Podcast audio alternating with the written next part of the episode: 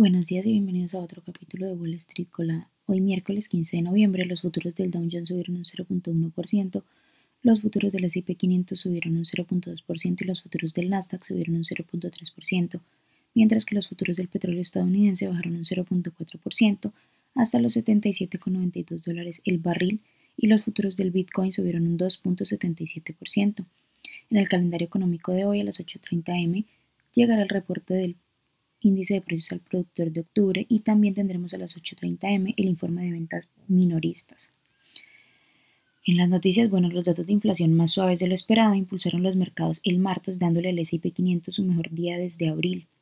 El Nasdaq subió más de un 2%, mientras que el Dow, impulsado en gran parte por el sólido rendimiento después de las ganancias de Home Depot, subió casi 500 puntos. El presidente Joe Biden y el líder chino Xi Jinping se reunirán hoy en San Francisco mientras ambos países intentan reducir la creciente tensión comercial y militar. La administración de Biden ha tratado de gestionar las expectativas sobre un posible avance. Target, que cotiza con el ticker TGT, presentó ganancias que superaron las expectativas. El minorista ha enfrentado la presión reciente debido a las ventas en descenso.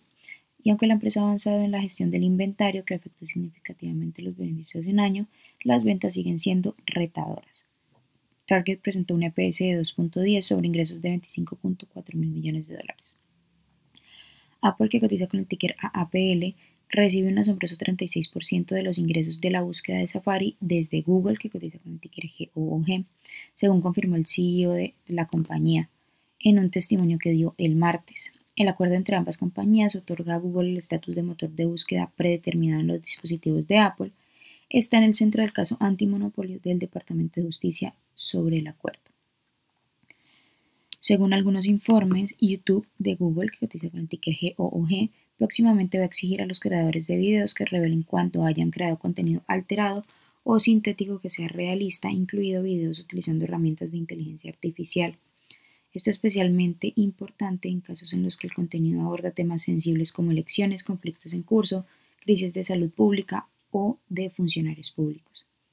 Las acciones que tenemos con predicción bullish son Hertz Laboratories, que cotiza con el ticker HSCS y ha subido más de un 68%. Shimobab Therapeutics, que cotiza con el ticker CMMB y ha subido más de un 60%. Y también MGO Global, que cotiza con el ticker MGOL y ha subido más de un 44%.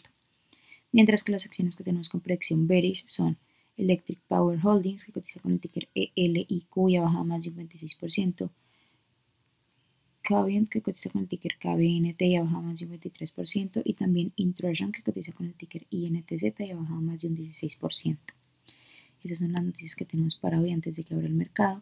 Les recuerdo que pueden encontrarnos en todas nuestras redes sociales como arroba Spanglish Trades y además de eso visitar nuestra página web www.spanglishtrades.com para que no se pierdan ninguna noticia ni actualización del mundo de la bolsa de valores, por supuesto como siempre en español. Gracias por acompañarnos y por escucharnos. Los esperamos de nuevo mañana en otro capítulo de Wall Street Colada.